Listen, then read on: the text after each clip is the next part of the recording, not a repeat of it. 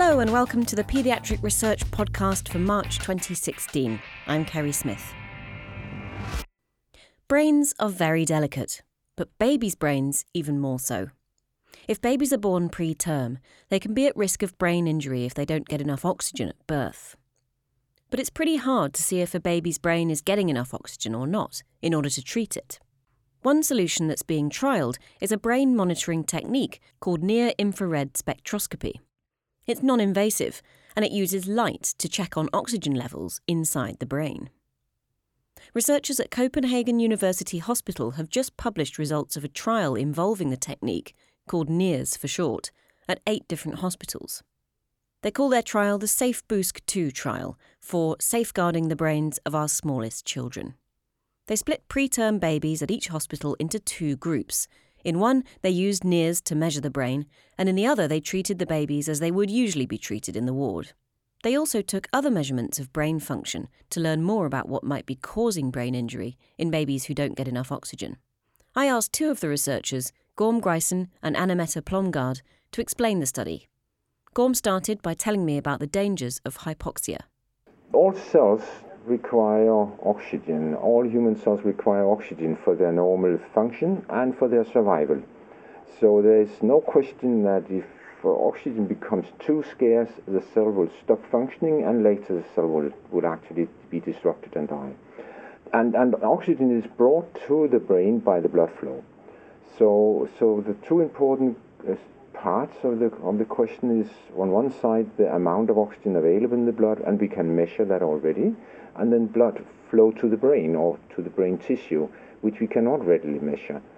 And therefore, we measure cerebral oxygenation as an indicator of the balance between, on one side, oxygen supply, and other side, the oxygen requirement of, of the brain cells and the tissue.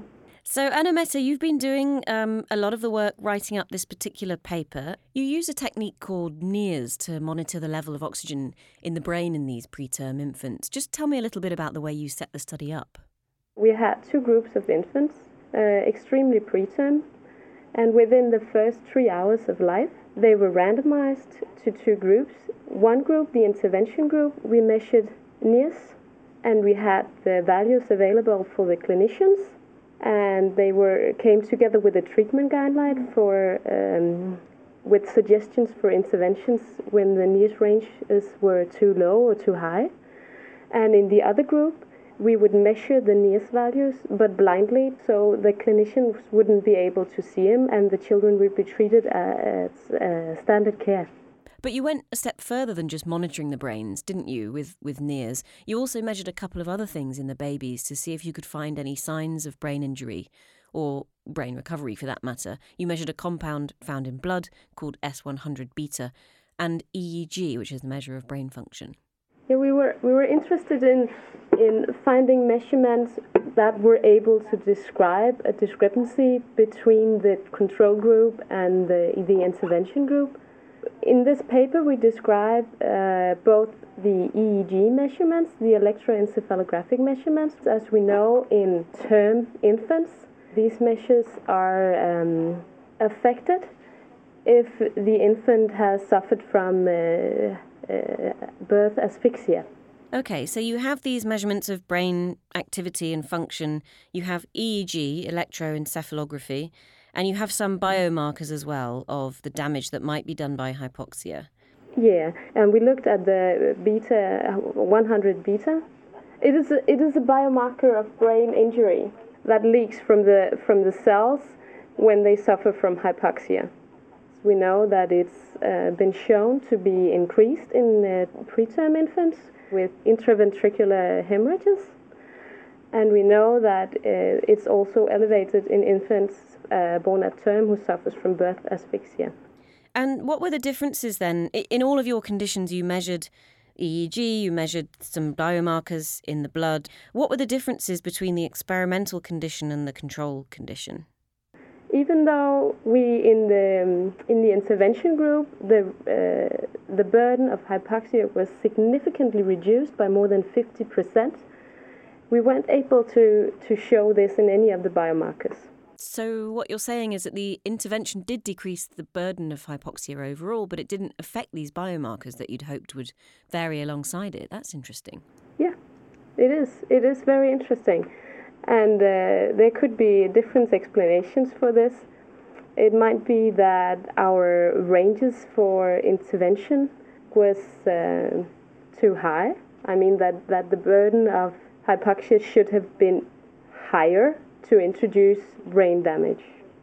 Were you surprised, Gorm, to find that there wasn't really any difference between the biomarkers and the EEG measures that you that you found? When we planned this study, the primary outcome was a burden of hypoxia and hyperoxia, actually, too much oxygen. Um, this was the purpose of the trial, but we also included these uh, uh, these other outcomes as um, well. We hoped that we would be able to see something. We used these biomarkers because we thought that they were close to the process of early brain injury. So we, we imagined that if our experimental group should do better, there should be some indication that the brain cells actually were doing better. And we took these two different measures. So EEG as a measure of, of brain cell function and molecular biomarkers as indicators of sort of brain cell health. So I must say that I was, I was uh, disappointed. But I suppose you can't be disappointed with the result that there's a, a 50% decrease in the hypoxia burden between the two conditions. It just leaves you wondering why. This was our, the primary outcome. That was a success, I would say, because we were, I, I must say we were also uh, a bit doubtful whether it would be possible, partly for clinicians at mid, in the middle of the night, to respond appropriately to this new signal and uh, we were speaking of a trial who ran in eight different neonatal units across Europe. So it was a great success that we saw this reduction in, in hypoxia. And I must say that also I, I, would very much like to be able to carry out a bigger trial with a clinical outcome. But I must say that precisely this, that there was no, no visible, no discernible difference in these biomarkers was disappointing. And tell me just briefly what your next steps might be. You, you, you said that you did this trial in eight different centres around Europe. That already sounds quite big, but you'd like to make it bigger. We need to do it big, make it bigger. And I mean, that is certainly not only in this context. We know that for all kinds of trials, that if you want to change clinical outcome, you need much bigger trials. We have uh, planned, and actually, I applied for EU money for a trial involving 92 European neonatal units which were to randomize 1,600, I'm 10 times more babies. And this obviously is a big trial, but we, we calculated that if this comes out successfully and, and we will be able to reduce the risk of dying or, or surviving with severe brain injury by sort of 8%, then that would save the life of uh, 1,000 babies in Europe per year. So, so it would be very beneficial. And I don't think that this particular result sort of puts us off completely. So although it was a disappointment, uh, it uh, it has not taken away the drive to try to carry this on to a clinical, a large clinical trial. And there is a great interest in the infrared spectroscopy for the improvement of several outcomes. We have had a lot of interest from colleagues, and uh, I think by making a trial simpler, easier to perform, it will be possible to make it much cheaper. And if it can make it cheaper, it may be doable. And do you think that future treatments should be guided by this near infrared monitoring technique?